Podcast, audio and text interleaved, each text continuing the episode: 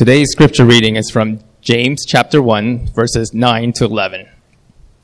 Let the lowly brother boast in his exaltation, and the rich in his humiliation, because like a flower of the grass, he will pass away. For the sun rises with its scorching heat and withers the grass. Its flower falls, and its beauty perishes. So also will the rich man fade away in the midst of his pursuits. This is the word of the Lord. Let's pray together. Our Heavenly Father, we pray that as we look into your word, that you speak, and by your grace, you help us to listen. We thank you, Lord, for your word this morning. Give us hearts that are like tilled soil and that receive the the seed of your word and let it grow and bear fruit. Amen. Amen. The July issue of Maclean's magazine has a cover story that's titled The End of Home Ownership. And the tone of the article is, is very dire, actually. It talks about a, a housing crisis in our country, but it uses other language too. It talks about a, catastrophe, actually. It talks about a disaster as well. All those words the author uses to describe our housing situation in Canada. Uh, in May 2023, a survey by the Globe and Mail found that, that more than half of respondents between the ages of 20 and 40 were angry or even furious about the, the housing market emotion that's strong emotions. And, and, and with it bitterness and, and outrage uh, it's a divisive issue. Here's a quote from the article. As the promise of home ownership is denied to canadians new fractures will grow between young and old between neighbors between regions and between political factions. The author says that our, our country is fractured along these lines, and, and it will be more and more. And of course, this is true of, of, of our city of Toronto um, and of southern Ontario and many other places. And it will get worse. That's the, that's the article. It's, it's bad and it's going to get worse. Um, I don't know how you feel hearing that kind of thing. We, we, we hear this kind of thing, don't we? I don't know how you, how, how you feel. I felt stressed reading this article. Like, what is going to happen to our city? What's going to happen to our neighborhood? Um, how, how can this go on? How can it possibly get, get worse? Well, we're looking at the letter of James uh, together right now and over this summer. And James knows about economic hard times. He does. He's the leader of the church in Jerusalem at the time of writing, and this letter was likely written in the, in the 40s or the 50s AD. And we know from church history that Jerusalem at that time has endured years of famine and drought. And with it, rising cost of living, right? An affordability crisis, food insecurity. And the church in Jerusalem was buckling under that pressure, that intense pressure. And I mean, amazingly, from this church, of all places, from this Jerusalem church, a word of wisdom goes out to churches in the whole surrounding region, to the, to the, to the Israel of God, as the opening lines say of this letter. A word of wisdom to diverse churches with, with poor and wealthy living together, the poor and wealthy kind of in tension together and, and, and conflict and difficulty and resentment among them. A word of wisdom comes from James to these churches because James is a wise pastor and he knows that what the people of God need to hear, what they need more than anything, even with all kinds of economic pressure, what the people of God need is to find rest in Jesus Christ and to find their security in Christ, and even to boast in Christ. And that's what we need to. We need that, Grace West. We need to hear that word of wisdom and to lay it to heart. Now, here's the big idea this morning. In the gospel, the lowly are exalted and the wealthy are brought low. Therefore, wherever we find ourselves, the call is the same boast in Christ, boast in Him. And this boasting looks different for different people. As James says, let those with humble circumstances boast in their exaltation, and let those with wealth boast in their humiliation to the glory of God. Point one, first point, let's look at this together. In the gospel, the lowly are exalted. So let the lowly boast in Jesus Christ. James says, verse 9, let the lowly brother boast in his exaltation. Now, we, we should ask who is the lowly brother, the lowly sister? So, James is the leader of the church in Jerusalem. And we know that from Acts chapter 9 that there was a, a persecution broke out against the Jerusalem church, and many church members were scattered to other places in the region. And James is writing to these scattered communities of Jesus followers. He's a pastor, and he has to pastor people from a distance now. He's doing that through letter. Many of these people fled from their homes. They had to leave their jobs behind, they had to leave their communities behind. For many of them, now life is uncomfortable. Life is difficult. They're, they're like lowly in, in employment. They become lowly in housing, lowly in relationships. They don't have social or economic advantages, they have disadvantages. They want to be full, but they're empty. And I wonder, what about us, Grace West? We have people in our church from all kinds of backgrounds, diverse backgrounds, diverse circumstances. And some of you here today feel empty. And maybe it is the housing market. Maybe you've, you've watched this market with dismay over the past years. You've watched the, the prices climb and climb and, and, and move out of reach. Even like places that are too small to raise a family are, are in the 600s, thousand, and going up.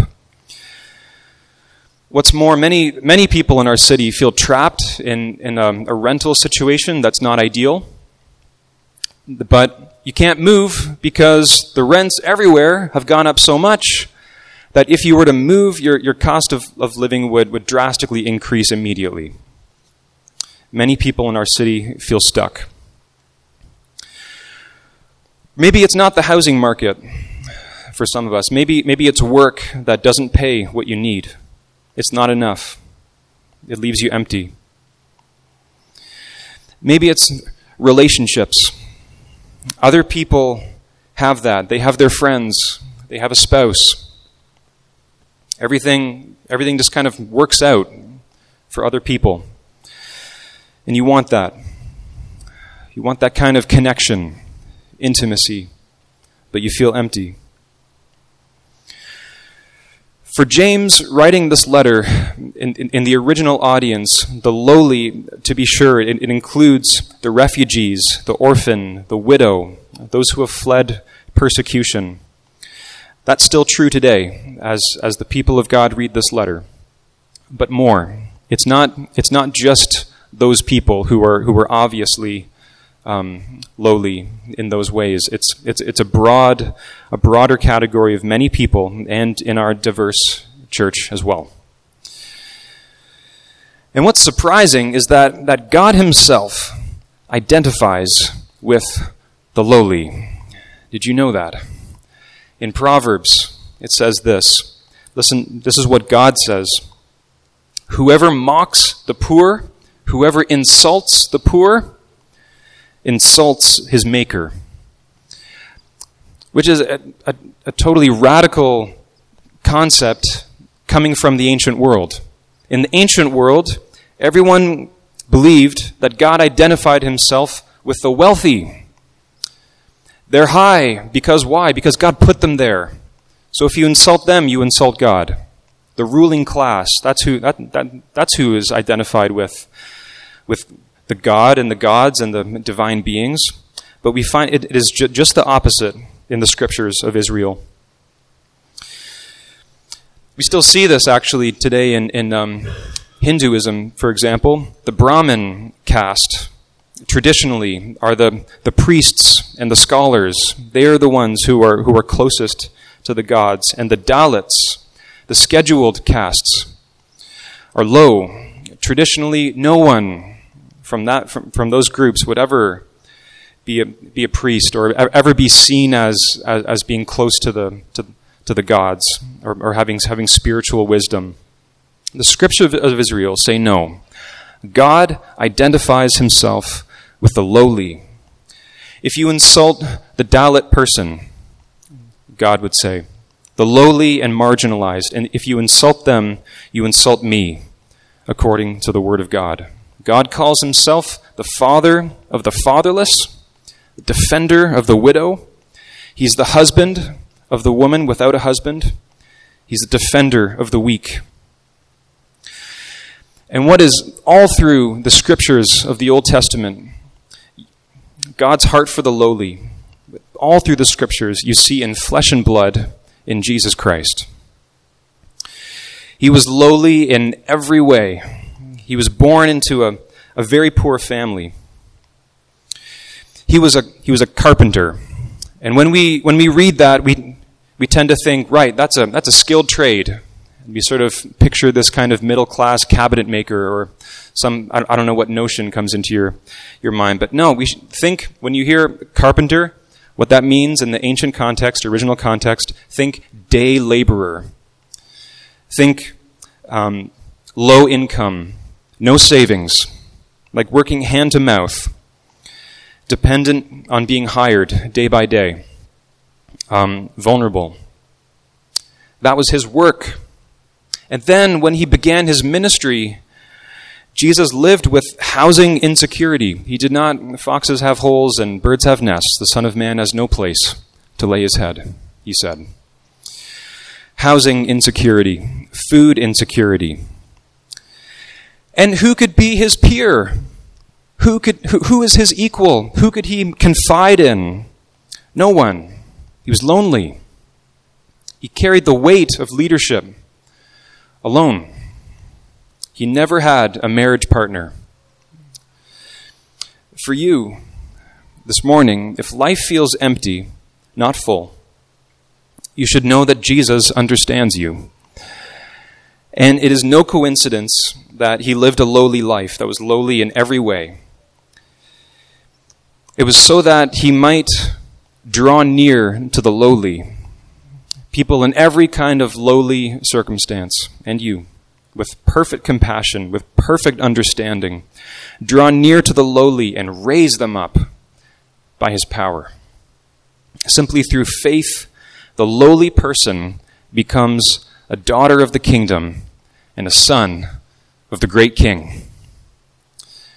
Simply by faith, the lowly person is raised up into his victory as Canadians, we saw a glimpse of this in the Olympic Games in 2014. And I've, I've told this story before, but it, it moves me every, every time. Alexander Bilodeau was a French Canadian freestyle skier. After winning the gold medal in the men's moguls, the first thing that he did was beeline for the spectator sidelines, and he went right up to his brother he bear hugged him, pulled him over the fence, draped the, the victory flag, the Canadian flag, around both their shoulders, and they're, they're, they're, they're like shouting and laughing and, and looking into the camera together, together, shoulder to shoulder. Alexander's brother is named Frederick, and Frederick has cerebral palsy. He cannot do what his brother does. He can't ski the moguls. When he was born, the medical opinion was that he would not be able to walk past age 10. But none of that mattered on February 13th, 2014. None of that mattered on that day because his brother, Alex, won the victory and pulled him in to the victory, brought him over the sidelines, and put the champion's flag on, on his shoulder. And they laughed like little boys together. And so Jesus does for you. So he does for you. You may have difficult circumstances. You might be insignificant in the eyes of the world, lowly. But ultimately, that doesn't matter. Ultimately, what matters is that simply through faith in Jesus Christ, simply by faith, Jesus is your brother. And your brother is a champion. He is. He won the victory. And it's not, not, not a victory against other skilled athletes, it's a victory against death and sin. You cannot win that victory. You cannot. But He can, and He did. And He brings you in. He brings you in to His victory. It's His joy to pull you over the sidelines, and you have the flag of a champion on your shoulders. It's His flag, but it's yours too, because He won it for you. That's the whole point. To bring you into it. He won the victory for you. So, what do you do then? The application is um, not, not this um, any kind of burdensome, difficult thing. What do, you, what do you do? You boast in Him. You boast in Him. You receive His victory. Simply receive it. Simply embrace it. You have something to boast about. You have something to take pride in. You got a reason to stand tall. And it's not anything that you did, it's what He did. It's not your circumstances, it's your brother. It's His victory, it's His brilliance. And it's the victory He shares with you simply by faith. In the gospel, the lowly are exalted. So let the lowly boast in Him, in Jesus.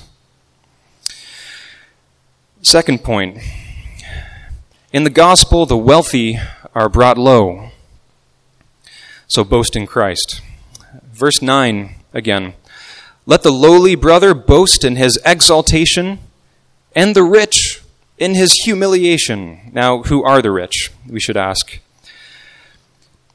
If you pick up any commentary, um, if you people who study the book of James and write about it, um, if you read anyone, they will point out that most of the audience reading this letter, the original audience, are poor. They're lowly. But not all of them. Chapter 2. James says this in, in, in chapter 2. We'll, we'll, we'll hear this sermon in a few weeks' time. But just uh, looking ahead, James says, Suppose a man comes into your, into your assembly, your church gathering, wearing a gold ring and fine clothing. Do not give him preferential treatment compared to the poor man. Evidently, the church gatherings were, were, were, were mixed. Evidently, there could be some well off people who were wearing their nice clothes. Of course, they were. Later on in chapter 4, James says this He says, Listen, you who say, Today or tomorrow we'll go to this or that city, we'll spend a year there, we'll carry on business, we'll make a profit. You who talk that way, your boasting is evil, James says. Don't boast like that. Evidently, the church had some people who were like traveling merchants and who could travel here and there and make a profit and, um, and boast about it. And James calls them out, you who talk that way. What you see when we look at the whole letter of James is that there are some people in the Christian community who wear fine clothing. There are some people, not the majority, but some who are, who are like merchants. Some are landowners. Some own, own properties, maybe multiple properties. Um, they're not the lowly by the world's standards. They have wealth. They have equity. They have influence. And at Grace West, we're, we're a diverse church. That same description describes some of us here today. Over the past years, some, and, and, and many in, in, in Toronto, have been watching the housing market with dismay, but others, and some of us here, who already own property, you've watched your net worth like soar over the past years. Thinking of Maclean's magazine again, um, every, every issue for years now, every issue has a section of, of the magazine that's called Habitat. And it features glossy photos of, of people's homes across this country.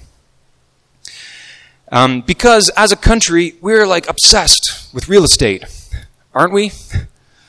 We are. So you, so you, you, can, you can look in this section of the magazine at like the, the Nordic cottage that someone has built on top of a mountain in Quebec. Or you can look at the, the newly renovated tribute to the 1970s, which has got like shag carpet and glass ceilings and uh, orange furniture. You can look at that with glossy photos. You, can look at li- literally a treetop house in British Columbia with floor to ceiling windows to give a, to give a clear view of the, I don't, I don't know, the Douglas firs all, all around, right? Um, the unspoken message by the, the, the, those who get to show off their homes, the unspoken message is look at my house. I'm the kind of person who lives in this kind of house. And what does that say about me? Interesting. Kind of, kind of trendy, kind of uh, eco conscious, and so on. F- fill in the blank, right? Look at me, is the message. And it seems to me that as a country, we're looking. Yeah, we're looking. We like to look. We're all looking at the houses. And if you don't own one, you want to own one. And if you, if you do own one, you want a better one. With interesting design choices and, and with, with modern fixtures or with retro fixtures. I, I don't know, pick your preference. As a country, we are impressed by homes, by houses. And as, as Grace West, if we're going to be a mature church, if we're going to grow, we need to look at the Word of God more than we look, more than we look at the houses. We need to look at James, for example, and we need to listen to him because James can look at the same thing, all the houses, and he is not impressed. James is not. He's not impressed. Do you know what James thinks? He thinks that is the rich boasting in their riches. That is worldly boasting. And he is not impressed. It's not impressive, not from his perspective. Both then, in the ancient world, and now, the surrounding culture, the general culture, admires wealth. It cherishes wealth and, and the status, and the power, and the reputation. If, if you have wealth, you boast in it. Even perhaps quietly, quietly inside the heart.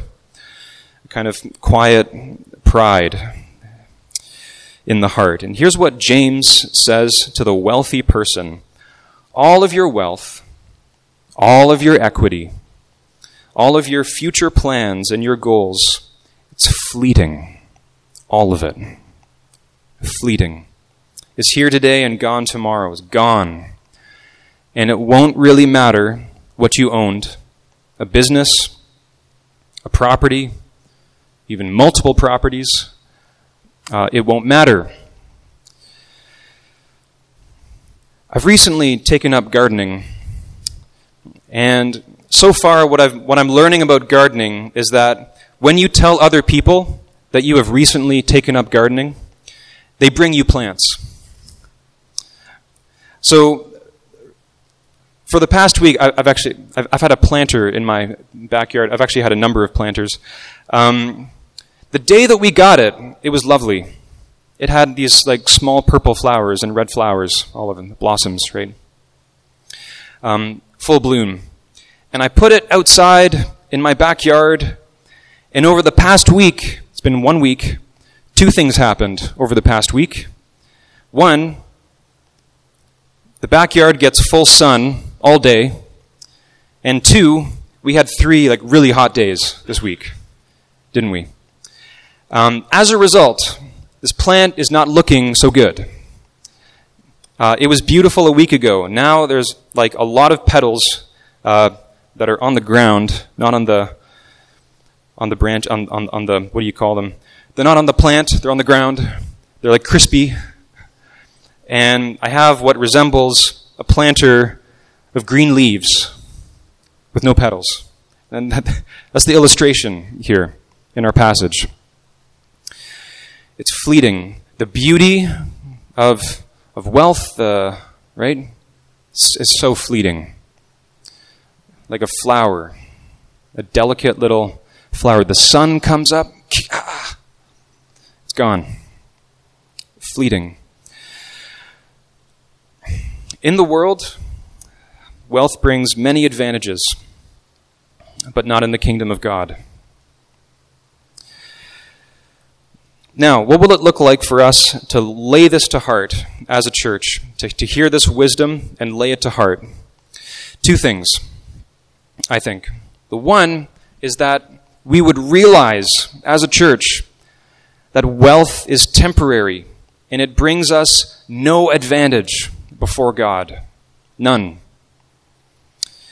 In the world, if you have wealth, then the world wants you, wants your attention, wants you to look at the advertisements, and wants your, your, your presence and your money. Um, in the kingdom of God, your wealth curries no favor, none whatever. In fact, in the gospel, you realize that what you bring into the church is your sins. And your sins are burdensome. They are burdensome to the Lord Jesus. It, it, it, was a costly, costly thing for the Lord Jesus to, to forgive you and to receive you into the church. When you come to Him, you don't have assets, you don't have equity, you have liabilities when you come to Him. And you have like maxed out credit cards, several of them. You have bad credit and a mountain of debt, paying like, how much is it? I don't know, 18% per month? Okay, you get the point. And you need Jesus to take it all, to take all of your debt and your bad credit on Him, all, all of your poor decisions, all of your addictive habits. He takes them. He is burdened by them, but He takes them because His shoulders are broad. And that is what he came to do. And that is his joy to do, and to welcome you with a costly welcome into his kingdom. So the gospel, you see, absolutely humbles the wealthy person. Wealth can do many things in the world. Wealth can secure possessions and experiences and reputation, all kinds of things. In the kingdom of God, none of that matters because in the kingdom of God, only Jesus can change your eternal destiny. Only Jesus can give you any spiritual benefit your wealth cannot, cannot buy any spiritual benefit. In fact, it's a spiritual liability most often. Wealth is. Only Jesus can fill your account with spiritual benefits and blessings through the forgiveness of your sin and the presence of the Spirit as a gift in your heart. The gospel absolutely humbles the wealthy person. Salvation is through sheer grace.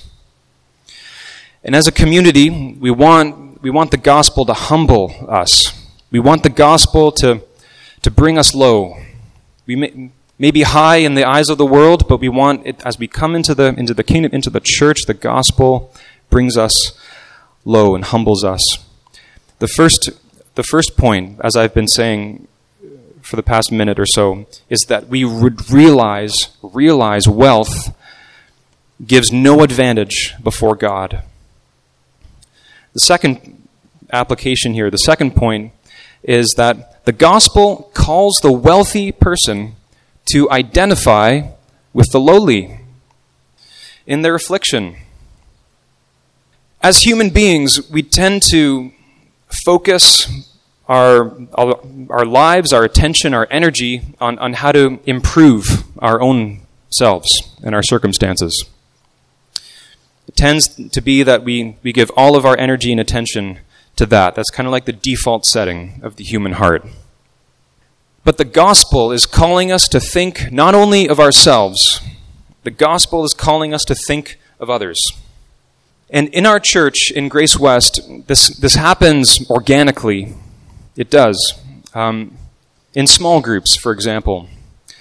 It was some weeks ago that we had the chance to hear from Julia Smith about how her small group helped one of their members living with housing insecurity, practical help in a time of need.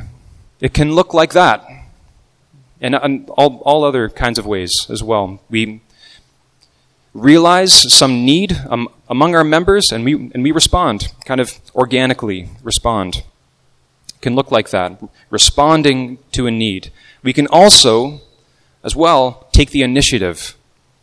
We can also go out of our own in, in initiative. Last season, our small groups worked through a study that was titled Gospel Neighboring. And that study led us to think in our small groups about our neighborhoods where we live and the kinds of organizations that minister to the, to the needs of those who are, who are lowly around us. Um, and how we can support these organizations. As a church, we don't, we don't have to like make five new organizations that do different things. No, they're, they're, they're around us where we live, in the neighborhoods where we live, not just in Parkdale, all across the city, organizations doing good things, library programs, school after school programs, organizations that minister to the, to the poor, food banks, um, all kinds of organizations, community guard, like lots of, okay, it's a lot of things. They're there if we look for them. And we began looking for them in, in our small groups. And it was the first time that we've had this kind of conversation as a church. And I think that if, if we're honest, if many of us are, are, are honest, it's kind of uncomfortable. Because um, we, where this led to was think like, okay, how can I possibly give myself to volunteer in some of these, according to season of life and according to what, what works with the family or, or, or so on, or our schedules how can I actually get involved? And it, it felt kind of uncomfortable. It felt, it was, it was kind of challenging, right? But as we think about growth as, as, as this church, as this congregation, as we think about fruitfulness, what would fruitfulness look like?